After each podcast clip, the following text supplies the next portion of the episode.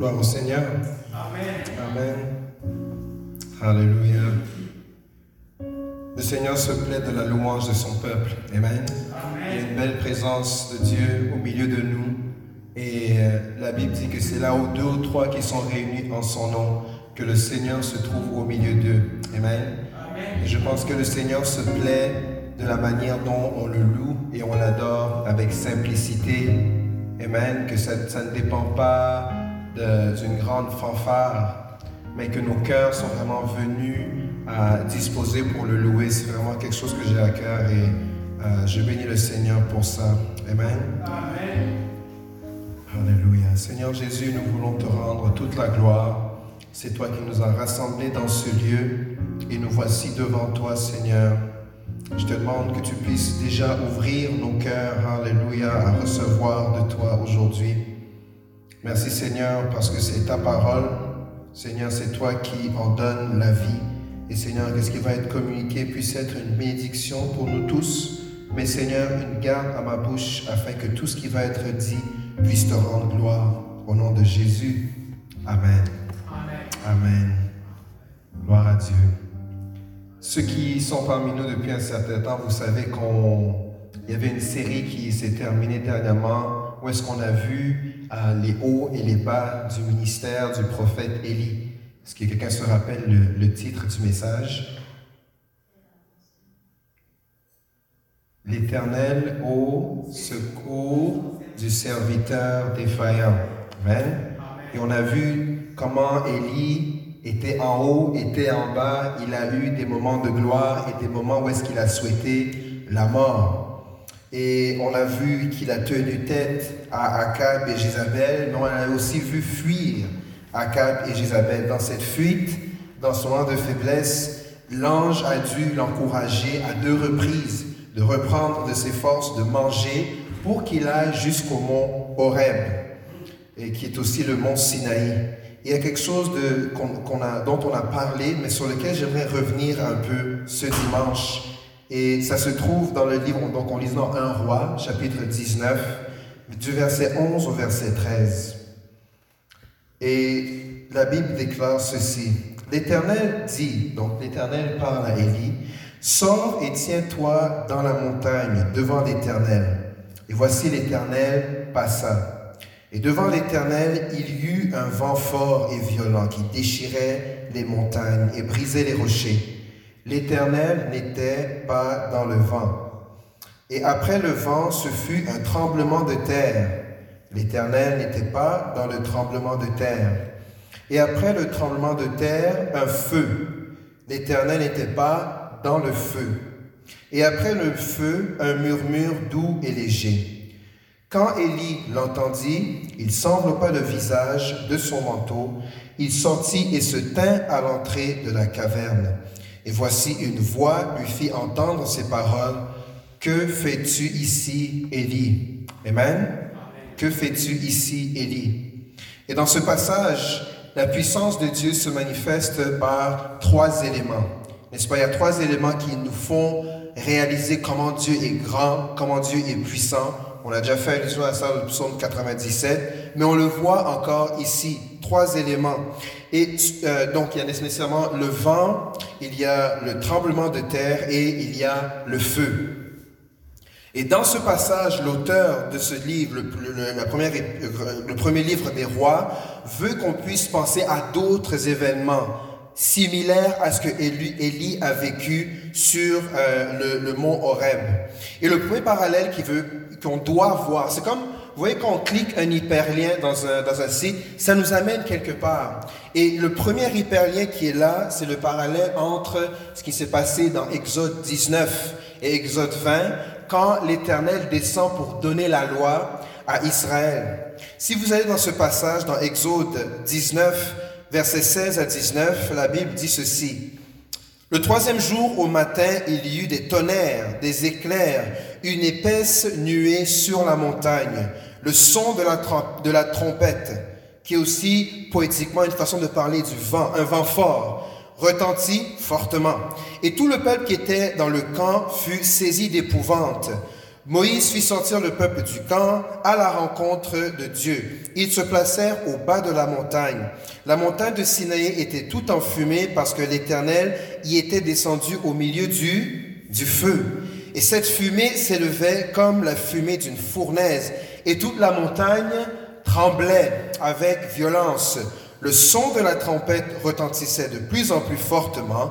Moïse parlait et Dieu lui répondait à haute voix. Donc ce que Élie était en train de vivre, c'est quelque chose aussi que le peuple d'Israël avait vécu lorsque Dieu était descendu pour leur donner la loi. Et le son de la trompette, comme j'ai dit, c'est une façon qui est utilisée pour représenter un vent violent, un, un, un vent fort, un vent fort et violent.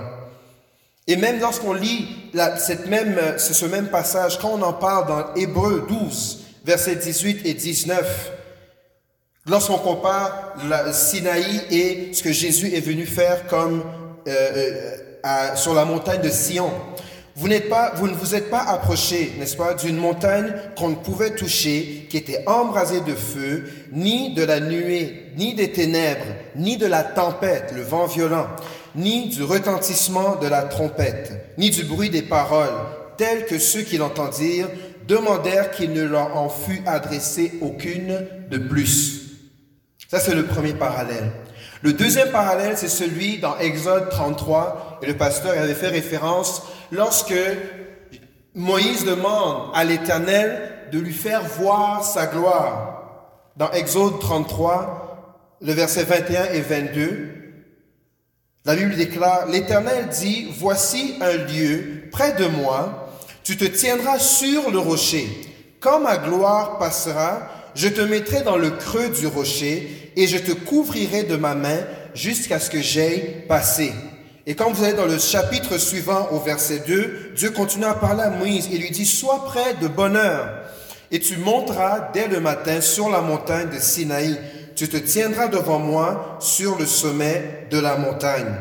Et comme le pasteur l'avait dit, euh, la caverne dans laquelle se trouve Élie, lorsque Dieu lui demande que fais-tu ici, est vraisemblablement le même creux du rocher où est-ce que Dieu a placé Moïse pour pouvoir faire passer devant lui sa gloire. Amen?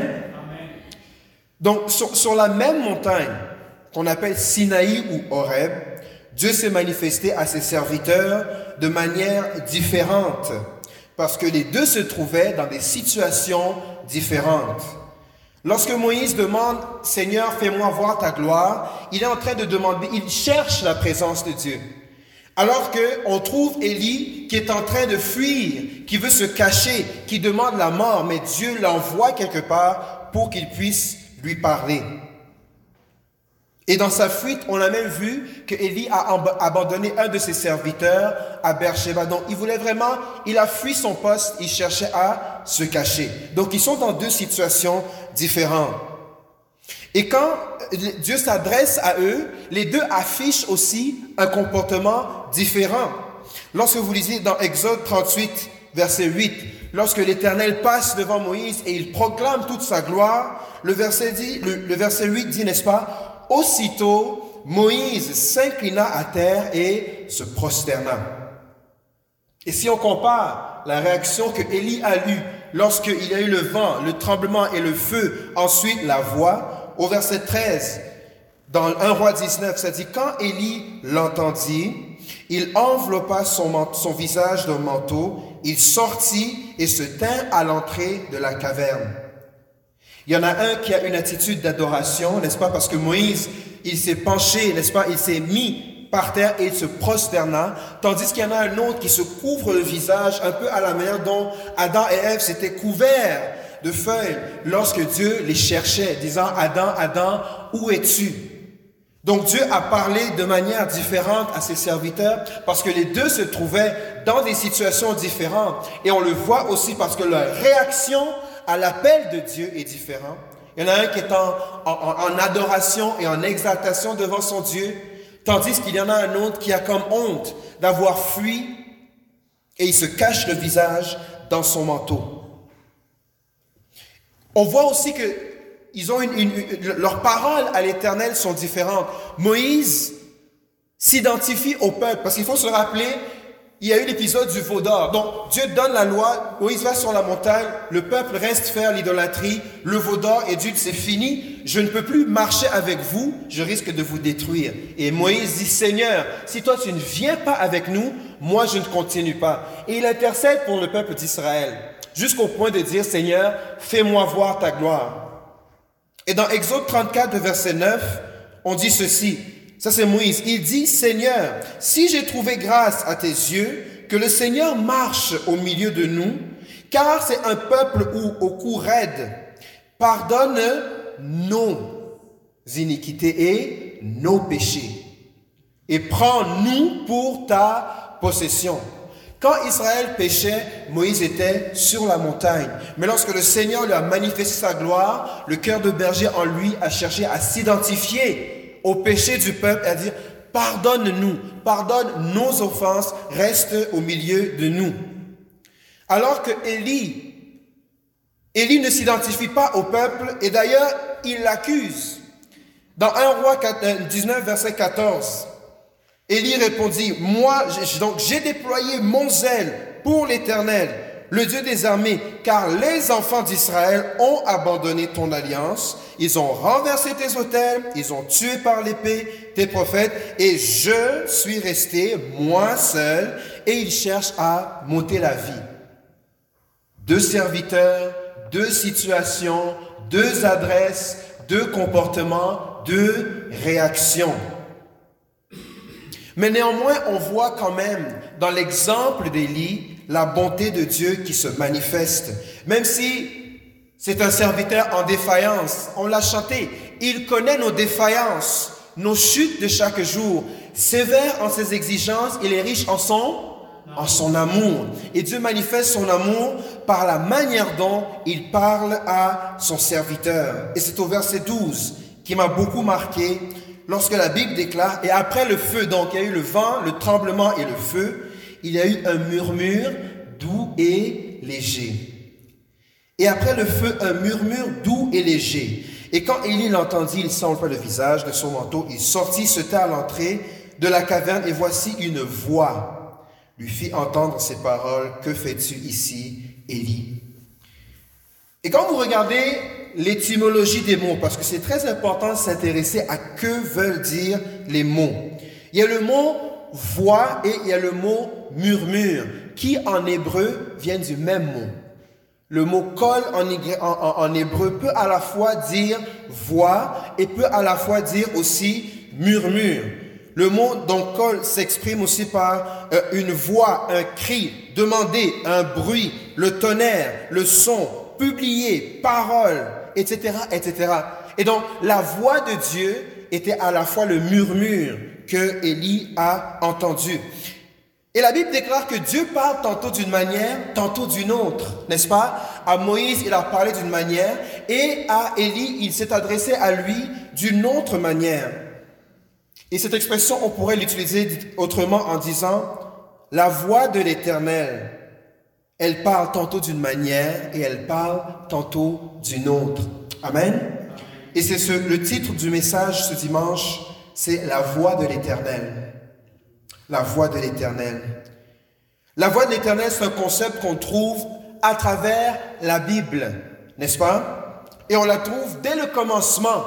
Au commencement, Dieu créa les cieux et la terre. La terre était une masse informe et l'Esprit planait sur les eaux. Et Dieu, et Dieu dit, n'est-ce pas? Donc la voix de l'Éternel depuis la Genèse est manifeste parce qu'elle était impliquée dans la création de tout l'univers.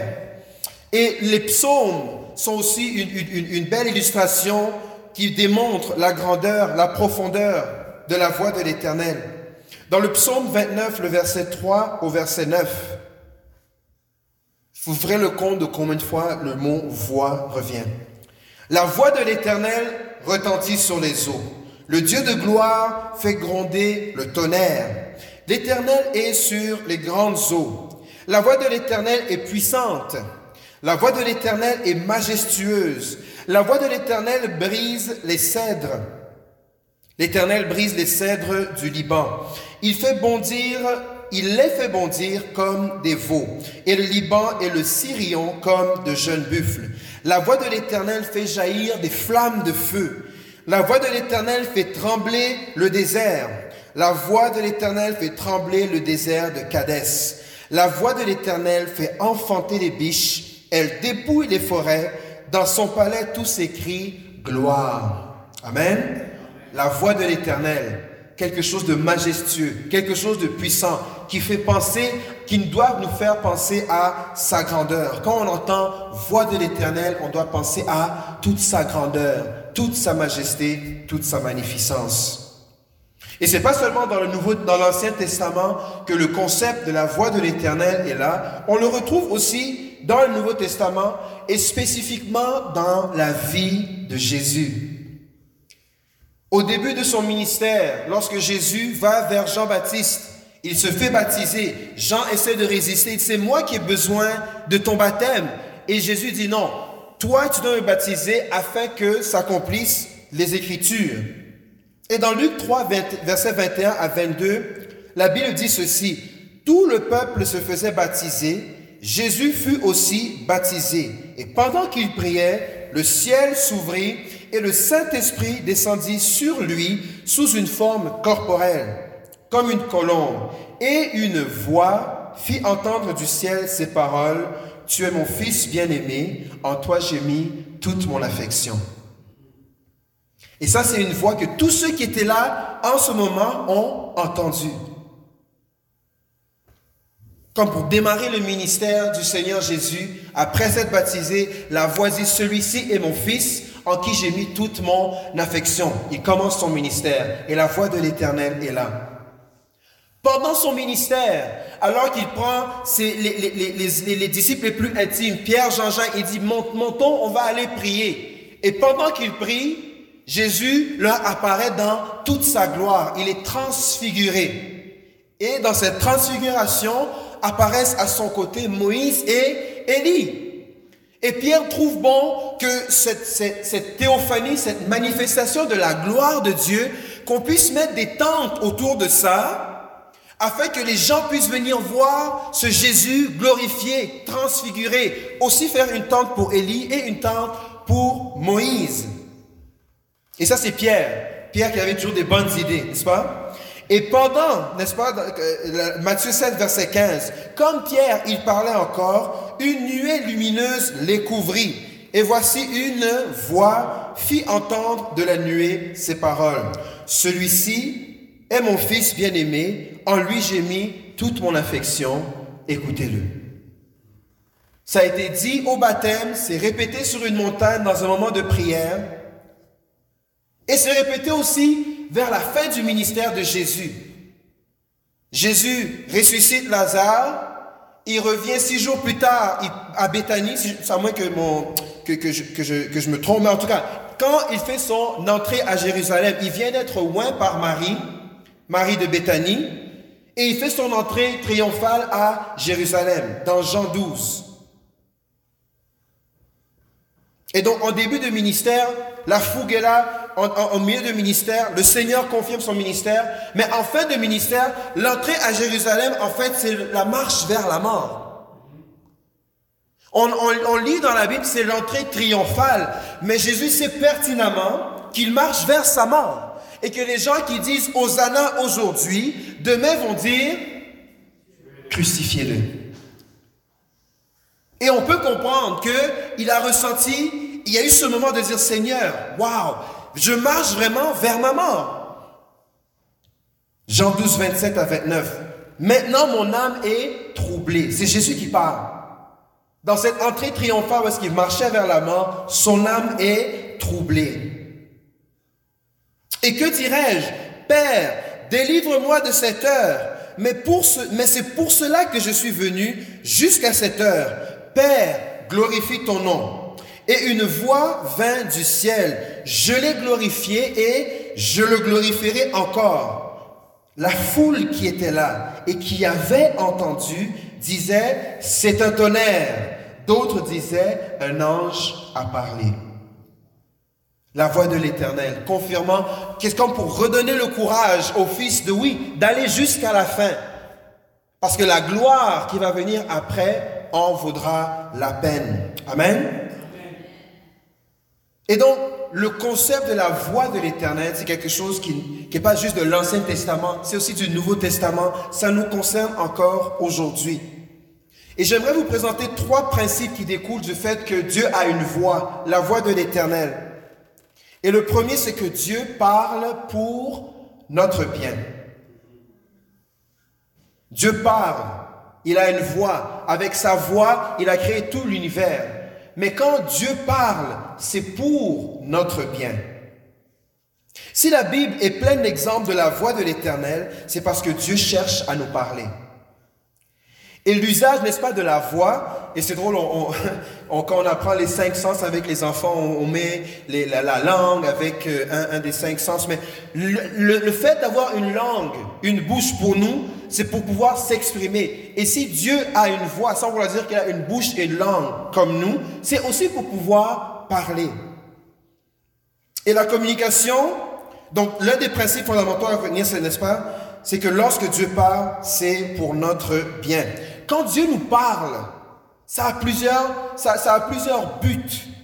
Il cherche d'abord à nous communiquer sa nature. C'est en lisant sa parole qu'on comprend qui il est. Ça nous fait aussi comprendre sa pensée. Parce que ses pensées sont tellement au-dessus de nos pensées qu'on a besoin d'un peu plus écouter, que même si on ne comprend pas tout, mais au moins on a un aperçu de c'est quoi sa pensée. Ça nous parle aussi de sa volonté. Sa parole communique sa volonté. Sa parole communique aussi ses plans pour nous. Quand le Seigneur parle, c'est aussi pour nous dire ce qu'il y a au-devant de nous. C'est pour nous parler de notre futur. Quand Dieu nous parle, c'est aussi pour dire les choses que nous faisons bien. Prenons l'exemple des sept églises. À chaque église, il y a toujours ça, c'est quelque chose que tu veux bien et continue. Mais il y a aussi l'envers de la médaille. Quand Dieu parle, c'est aussi pour mettre en évidence les choses qu'il y a peut-être à changer en nous. Mais dans toutes ces choses, c'est toujours pour notre bien. Et pour nous qui sommes en Jésus, Dieu parle principalement par sa parole, n'est-ce pas? Et c'est un verset qu'on connaît dans 2, Timothée 3, 16. Toute écriture est inspirée de Dieu et utile. Quelque chose qui est utile, c'est quelque chose nécessairement qui est bien. Quand Dieu parle, c'est pour notre bien. Comment on le sait? C'est parce que toute l'écriture est utile. Utile pourquoi? Pour enseigner, pour convaincre, pour corriger et pour instruire dans la justice. Dieu parle aussi à travers le Saint-Esprit qu'il a mis en nous. Si quelqu'un est en Christ, il est une nouvelle créature. Les choses anciennes sont passées et voici toutes choses sont devenues nouvelles. Et un, un sceau, un gage que le Seigneur a mis en nous, c'est son Saint-Esprit. Ne savez-vous pas que vous êtes le temple du Saint-Esprit? Et la Bible dit aussi, n'attristez pas le Saint-Esprit qui est en vous. Et le Saint-Esprit est cet instrument par lequel Dieu aussi nous parle. Et Jésus l'avait annoncé à ses disciples, il dit, je m'en vais, mais je vous laisse pas seul. Je vous enverrai le consolateur et lui va vous enseigner, va vous rappeler tout ce que je vous ai déjà dit. Dans Jean 14, verset 26.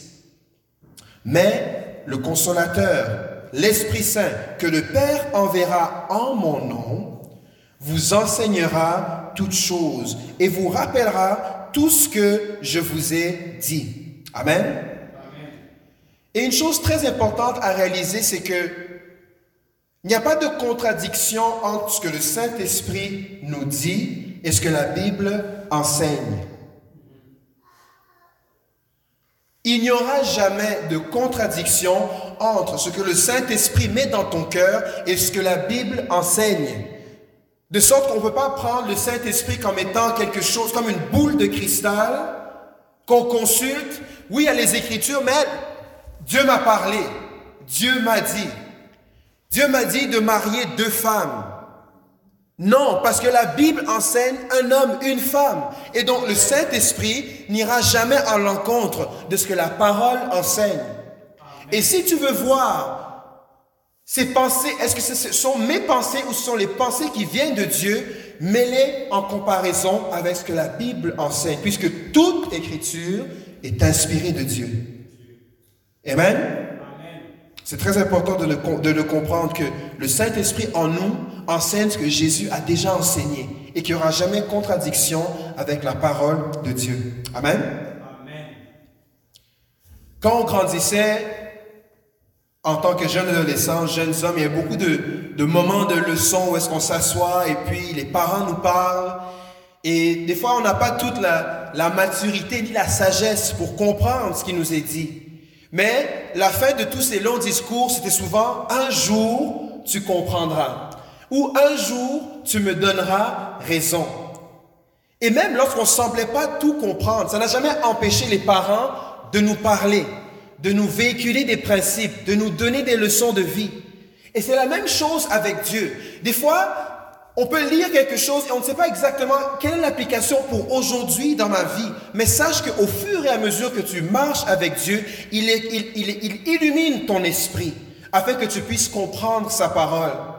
Et il faut pas avoir, faut pas non plus se mettre des limites de dire j'ai peur de lire la Bible parce qu'il y a des choses qui sont complexes, des choses que je ne comprends pas. Mais fais confiance qu'au fur et à mesure que tu la lis, au fur et à mesure que le Saint-Esprit qui va enseigner ce que Jésus a dit, va illuminer ton cœur pour que tu puisses la comprendre davantage et davantage et davantage.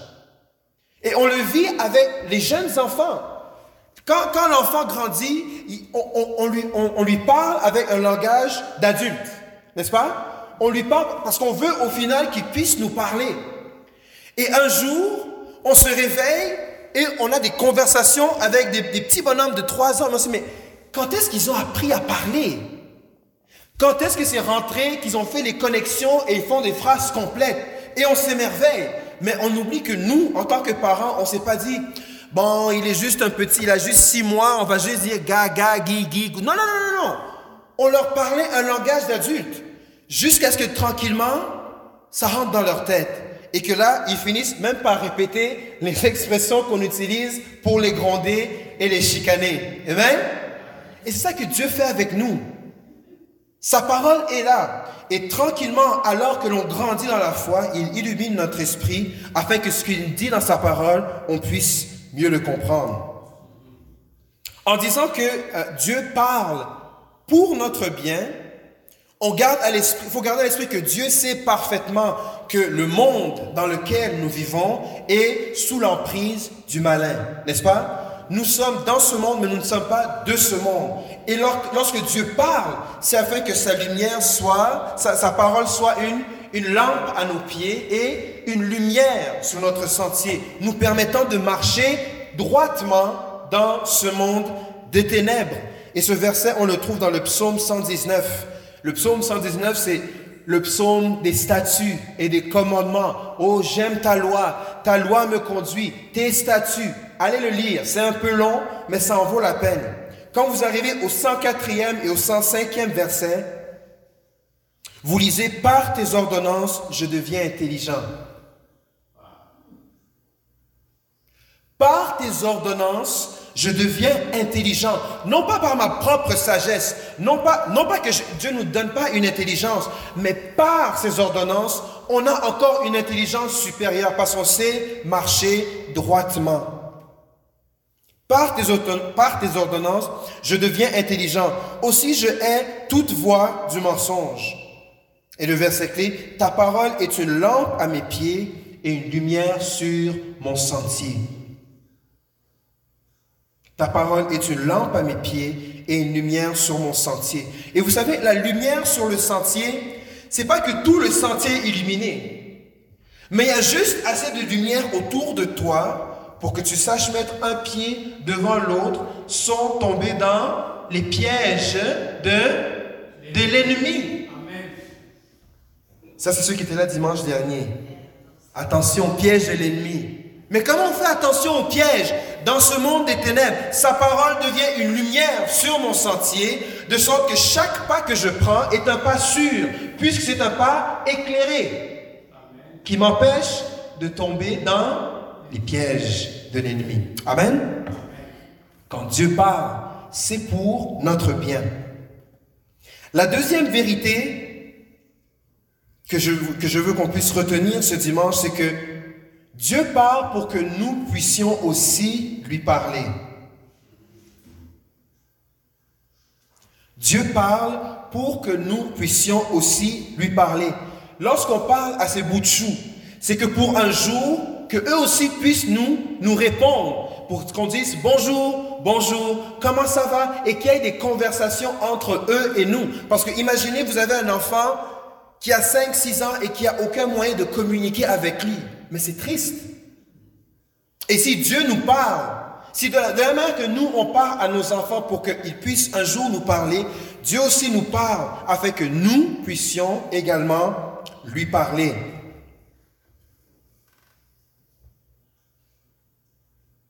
On a pris l'habitude, ma femme et moi, quand on revient du travail, de, de demander comment était la journée.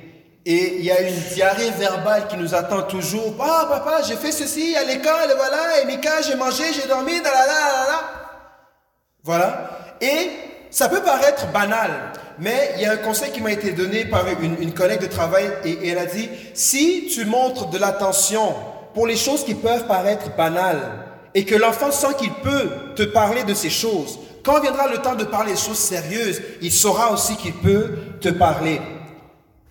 Et la même analogie s'applique avec le Seigneur. Il nous parle, mais il veut aussi qu'on lui parle. Pas seulement quand le frigo est... Pensez aux scénarios les, plus catastrophiques. Oh Seigneur, et qu'on est à genoux, on en fait les jeûnes, on se met la cendre et c'est triste. On intercède et on jeûne. Ça c'est bien. Mais le Seigneur s'intéresse aussi à ce qu'on puisse lui parler de notre journée. ou de lui dire merci simplement pour la vie, qui peut paraître banal, mais qui ce sont des choses auxquelles le Père s'intéresse. Et souvent, on, est intimidé par le mot prière. On a associé à la prière un décorum, de sorte que je dois être soit, je sais pas moi, à genoux nécessairement, ou debout nécessairement, ou c'est à un temps spécifique de la journée. Et on y a mis tout un décorum qui alourdit la simplicité de ce que c'est la prière.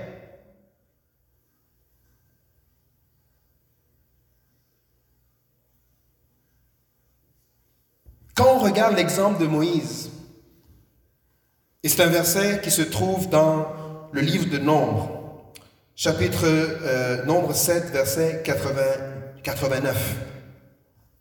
La Bible déclare ceci.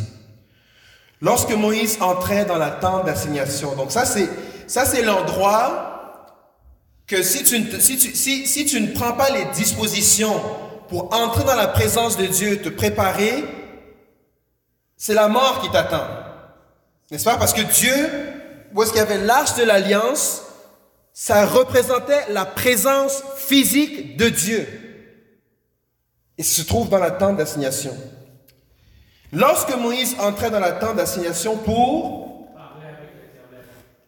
pour parler, pour parler avec l'Éternel, il entendait la voix. On voit encore le, le, thème de la voix, qui lui parlait du haut du propitiatoire placé sur l'arche du témoignage entre les deux chérubins. Et il, parlait il parlait avec l'Éternel. N'oublions pas que le, propitiatoire, c'était le, dessus de l'arche qui était fait en or et que les anges avaient leurs ailes qui couvraient leur visage et ce, et, représentait le trône sur lequel Dieu siégeait sur terre, dans la tente d'assignation. Donc un lieu avec beaucoup de décorum. Et la Bible utilise quel mot pour dire ce que Moïse faisait avec Dieu? Parler.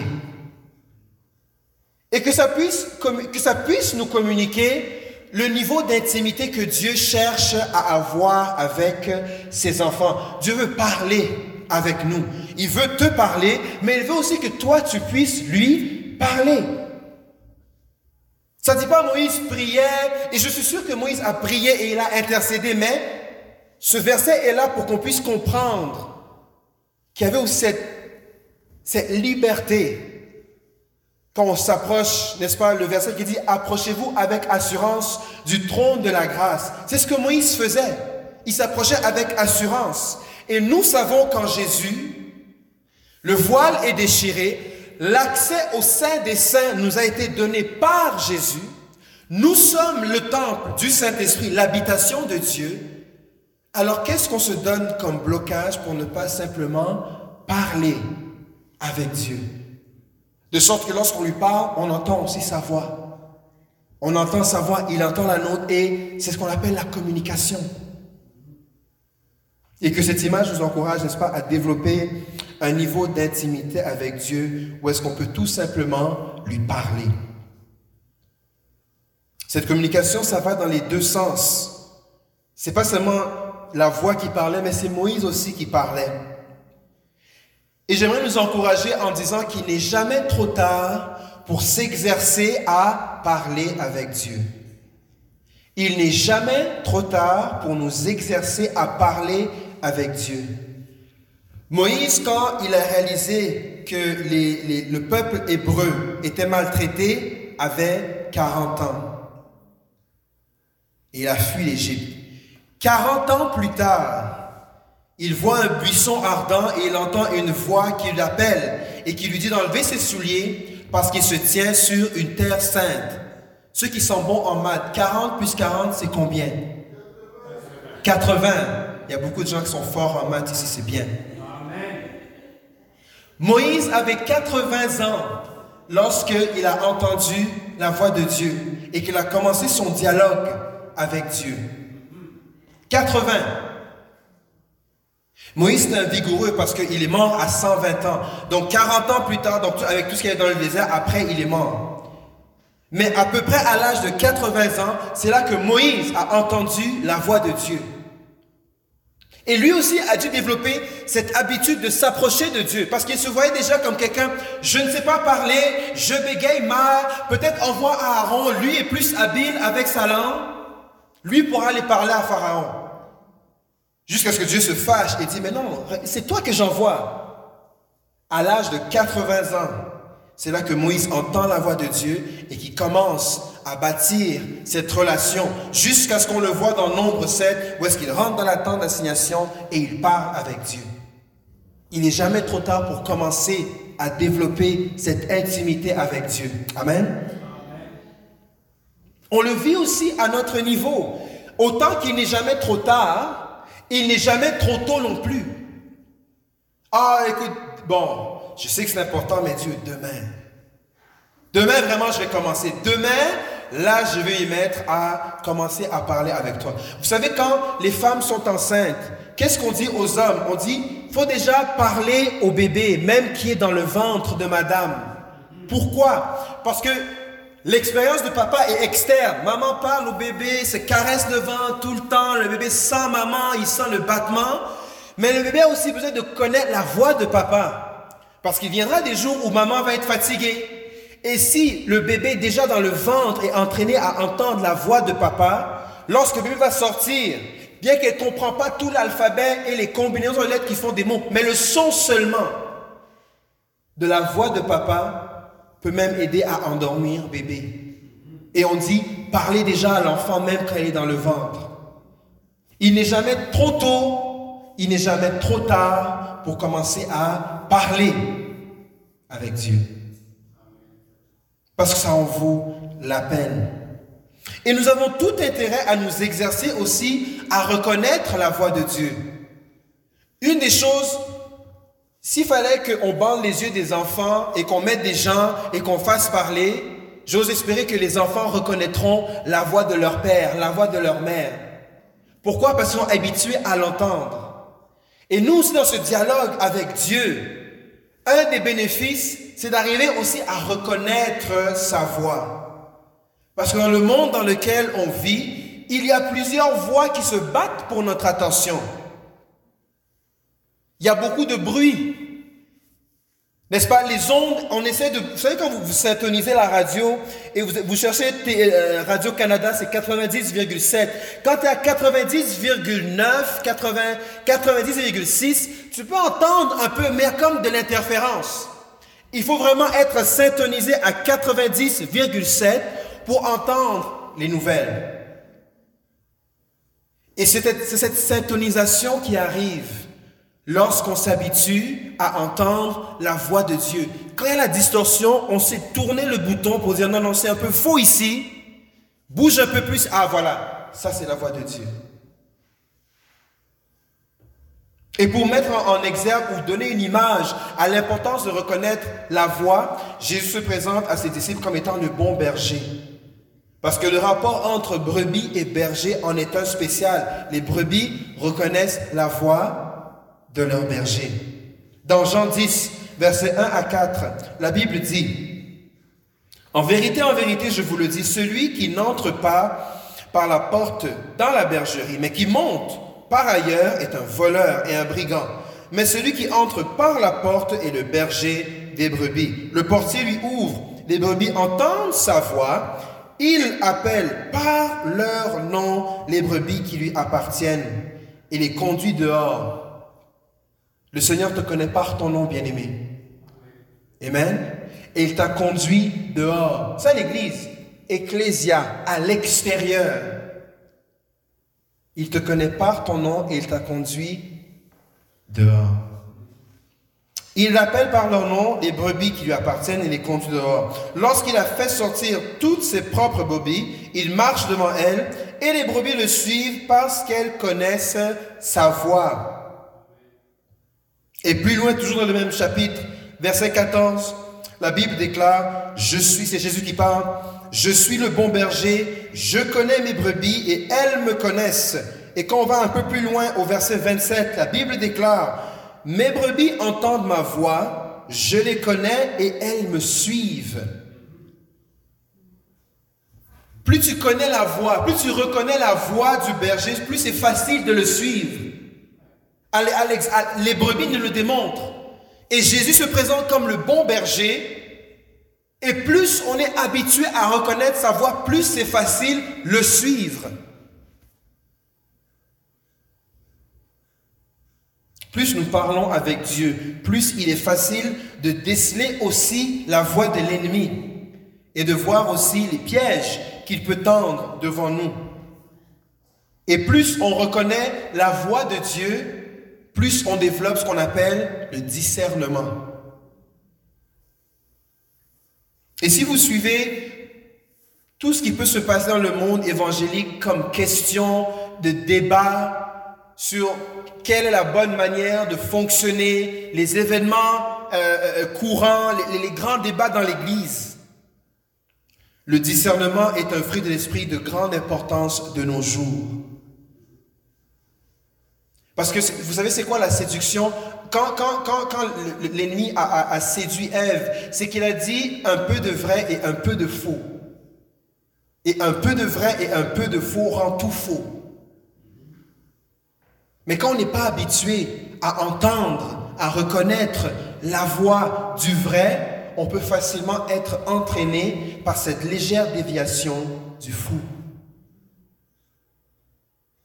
On veut suivre le Seigneur, mais habituons-nous à entendre, à reconnaître sa voix? Amen. Donc quand Dieu parle, c'est pour notre bien, c'est pour notre bien à nous tous. Et quand Dieu parle, c'est aussi pour que nous aussi puissions le parler et que de cette communication, on développe, n'est-ce pas, l'habilité de s'intoniser à la bonne fréquence et reconnaître sa voix. Et le troisième point que je vous présente ce dimanche, c'est que Dieu a parlé de manière finale à travers Jésus-Christ. Dieu a parlé de manière finale, de manière autoritative à travers Jésus-Christ. Hébreu 11, versets 1 à 3. Après avoir autrefois, à plusieurs reprises et de plusieurs manières, n'est-ce pas, Dieu parle tantôt d'une manière, tantôt d'une autre, Parler à nos pères par les prophètes.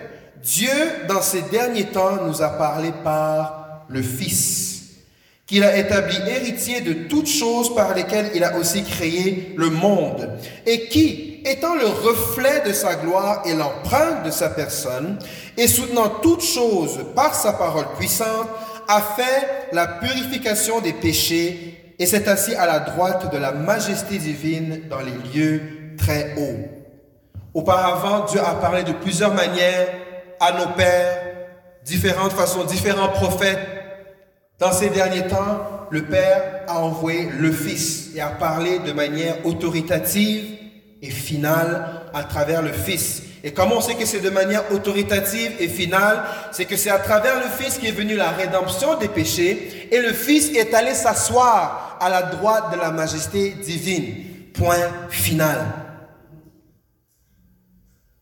Et quand on lit dans le verset 2, n'est-ce pas, euh, que Dieu a parlé à travers le Fils, on doit y comprendre que la révélation de Jésus, le Fils de Dieu, est la plus excellente qu'il soit.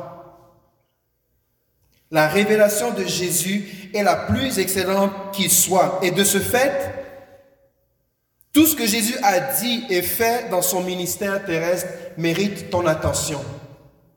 Toutes les paroles de Jésus, tout ce qu'il a dit, il ne les a pas dit en vain. Tout ce qu'il a fait, il ne l'a pas fait en vain. Parce que c'est la manière dont la plus excellente que le Père a parlé à l'humanité. Et c'est la manière la plus excellente parce que le Fils est le reflet du Père, l'empreinte de sa personne. The radiance of God, c'est Jésus-Christ. Et aussi, si on veut réentendre cette révélation de Dieu à l'homme, nous n'avons qu'à lire l'Écriture, puisque toute l'Écriture est inspirée de Dieu. Et j'aimerais aussi nous dire que si que, la voix de Dieu est supérieure à toute autre voix. Amen. La voix de Dieu est supérieure à toute autre voix. Si la voix du pasteur vient à l'encontre de ce que les Écritures disent, il faut qu'en tant qu'Église, on puisse dire, pasteur, il y a erreur. Et c'est pas à cause de son office de pasteur que sa voix devient supérieure à celle de Dieu. Si quelqu'un qui dit avoir un ministère prophétique dit des paroles qui ne sont pas en accord avec la parole de Dieu, ce n'est pas à cause de son office de prophète qu'il faut s'arrêter de dire, Monsieur, Madame, ce que vous venez de dire n'est pas conforme à la voix la plus supérieure, celle de Dieu. Parce qu'il y a dans l'Église une certaine stratification qu'on a mis des hommes de Dieu qui remplace Jésus en tant qu'intermédiaire entre Dieu et les hommes.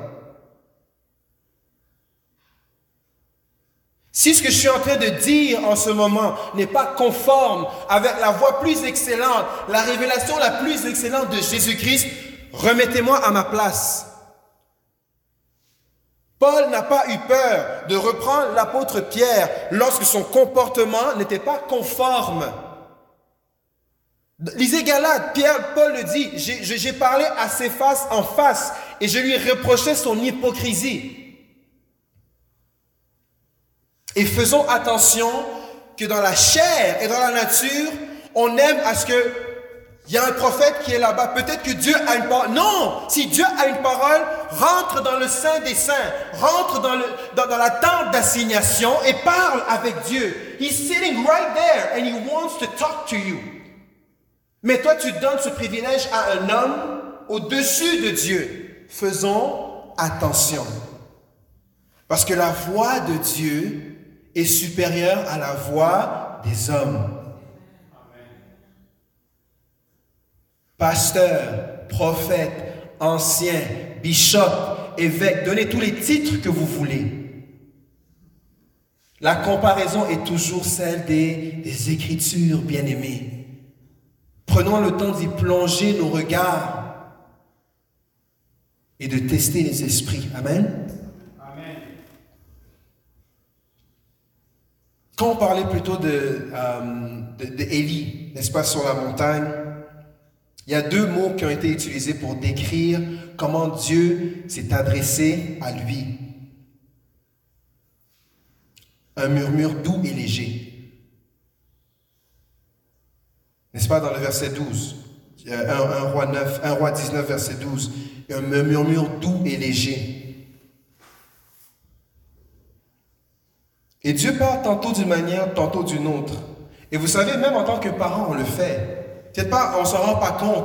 Mais il y a des fois, quand on veut imposer notre autorité sur l'enfant, on va lever la voix. Et on va se tenir debout. Et on va dire, regarde-moi. Et on veut par là communiquer une certaine autorité pour que l'enfant nous écoute. Mais dans d'autres moments, on va baisser la voix. On va s'accroupir et on va parler face à face. Et on va dire, écoute, ce que tu as fait là, est-ce que c'est vraiment bien? Dis-moi un peu, est-ce que c'est une bonne chose de jeter la nourriture? Pourquoi tu as fait ça? Est-ce que tu vas refaire? Non? Ok. Et Dieu à Élie n'est pas n'était pas dans le feu, n'était pas dans le tremblement de terre, n'était pas dans le vent violent, mais dans un doux murmure. Mais il dit, mais Élie, qu'est-ce que tu fais ici? Qu'est-ce que tu fais ici? Dans un murmure doux et léger. Et quand le mot doux et léger, c'est comme s'il y avait un hyperlien, juste la clic, qui nous transporte quelque part d'autre dans le Nouveau Testament par rapport à quelque chose qui est doux et léger. Le joug, merci. Le joug que le Seigneur veut que l'on porte. La Bible dit que c'est un joug qui est doux et qui est léger. Vous trouvez cette expression dans Matthieu 11, les versets 28 et les versets 29. Venez à moi, vous tous qui êtes fatigués et chargés, et je vous donnerai du repos. Prenez mon joug et recevez mes instructions, car je, Jésus, je suis doux et humble de cœur, et vous trouverez du repos pour vos âmes, car mon joug est mon joug est doux et mon fardeau est léger. Et on peut se poser la question, mais c'est quoi ce joug en fin de compte? Quel est ce joug? Parce qu'un joug, on le sait, c'est un, un, poids qu'on met sur les animaux, le bétail qui fait euh, l'agriculture, n'est-ce pas? C'est un, c'est un poids euh, dans lequel on met les instruments et les, bêtes tirent les... Peu importe ce qui sert à l'agriculture, n'est-ce pas? C'est un joug, c'est quelque chose que l'animal porte sur son cou. Et quand on relit le verset, on comprend que le joug est placé en superposition avec recevoir les instructions. Prenez mon joug et recevez mes instructions. Joug, instruction. Prenez mon joug et recevez mes instructions. Or, comment est-ce qu'on reçoit les instructions qui viennent du Seigneur si ce n'est que par sa, par sa parole? Pour nous qui sommes enfants de Dieu, le repos de nos âmes s'obtient plutôt lorsque la parole de Dieu pèse sur nos cœurs comme un joug sur le dos d'un animal.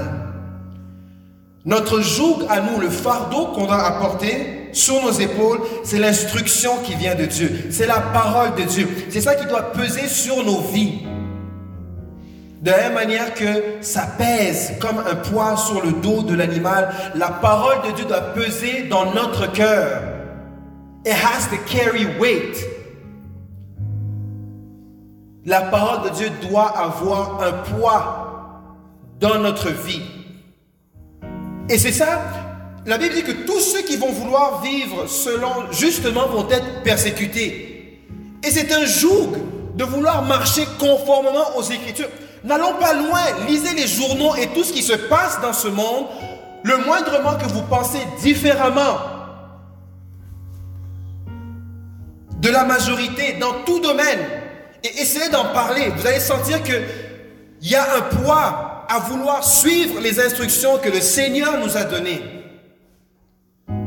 Il y a un poids à vouloir maintenir la définition du mariage comme celle que la Bible nous enseigne. Et vous allez voir qu'il y a une compagnie américaine qui a dû changer à, à quelles entreprises elle faisait des dons à cause de la pression de ceux et celles qui sont en faveur du changement de la définition du mariage et de l'éthique sexuelle. Allez faire la recherche.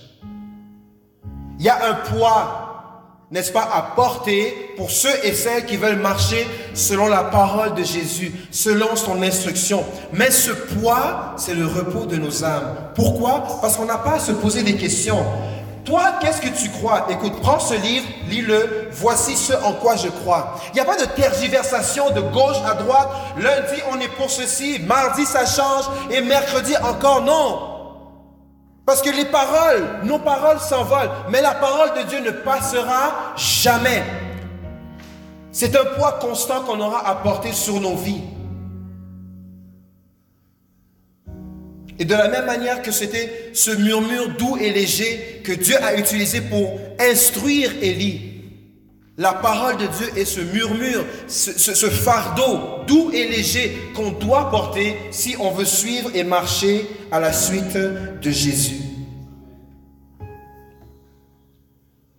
Et je vais terminer avec la, citation, n'est-ce pas, de ce verset, Job 33, verset 14, qui dit, Dieu parle cependant, tantôt d'une manière, tantôt d'une autre, et l'on n'y prend point garde. Que ce ne soit pas le cas pour nous ici, que quand Dieu parle, on n'y prend point garde. À trois reprises, Jésus a glorifié, a été glorifié par la voix qui venait d'en haut, en disant, celui-ci est le Fils celui-ci est mon bien-aimé, écoutez-le, suivez-le, je le glorifierai. On a tout intérêt à ce que, que ce soit à travers l'instruction que la Bible nous donne, ou le Saint-Esprit qui parle en nous, nous qui sommes régénérés, qu'on puisse y prendre garde. Et qu'on ne dise pas, ah mais ça fait tellement longtemps, je ne sais même pas la, la voix de Dieu c'est quoi? Moïse avait 80 ans lorsqu'il s'est approché du buisson ardent et que Dieu lui a parlé. It's never too late. It's never, c'est jamais trop tard. Et qu'on puisse s'exercer à reconnaître la voix de Dieu. Parce que bien aimé, il y a des voix qui font la compétition pour ton attention. Et ces voix veulent avoir le contrôle sur tes pensées. Alors que la Bible nous dit de faire tomber les hauteurs et tout ce qui s'élève contre la connaissance de Dieu et amener toute pensée captive à l'obéissance de Jésus-Christ. Mais on ne peut pas venir à l'obéissance de Jésus-Christ que si on communique avec lui, que si on entend sa voix, que si on réalise que Dieu parle pour mon bien, il parle pour que je puisse lui parler et que Jésus est la révélation la plus excellente du Père. Amen. Que ces paroles puissent nous faire le plus grand bien dans notre marche cette semaine. Et ma prière, c'est qu'on puisse vraiment trouver le temps, chacun dans nos maisons, dans notre intimité, de chercher cette tente d'assignation. Où est-ce que, comme Moïse, on rentre et on parle avec Dieu? Que ce soit le matin, le midi, le soir, trouve le temps, mon frère, ma soeur, d'entrer dans ta tente d'assignation et de parler avec ton Dieu. Ce sera la révélation la plus excellente que l'on puisse avoir, d'être dans ce temps seul à seul avec le Père. Amen. Amen. Alléluia. Prions ensemble. Père éternel, Alléluia. Gloire à ton Saint-Nom. Lord, we praise and worship your name. And your word is always a good thing to hear. Ta parole, Seigneur, est toujours une bonne chose à entendre. Seigneur, que dans ma vie, Alléluia, que tu puisses m'apprendre à reconnaître ta voix davantage encore et encore, que tous mes bien-aimés, que tous les, que ceux qui vont écouter ce message, Alléluia, soient touchés, Alléluia, par ce besoin et ce désir de reconnaître ta voix, Papa. Nous voulons reconnaître ta voix, pas seulement qu'on est ici ensemble le dimanche, mais tout au long de la semaine, Alléluia, que ton Saint-Esprit en nous puisse parler que ton Saint-Esprit puisse nous enseigner dans toute la vérité. Alléluia.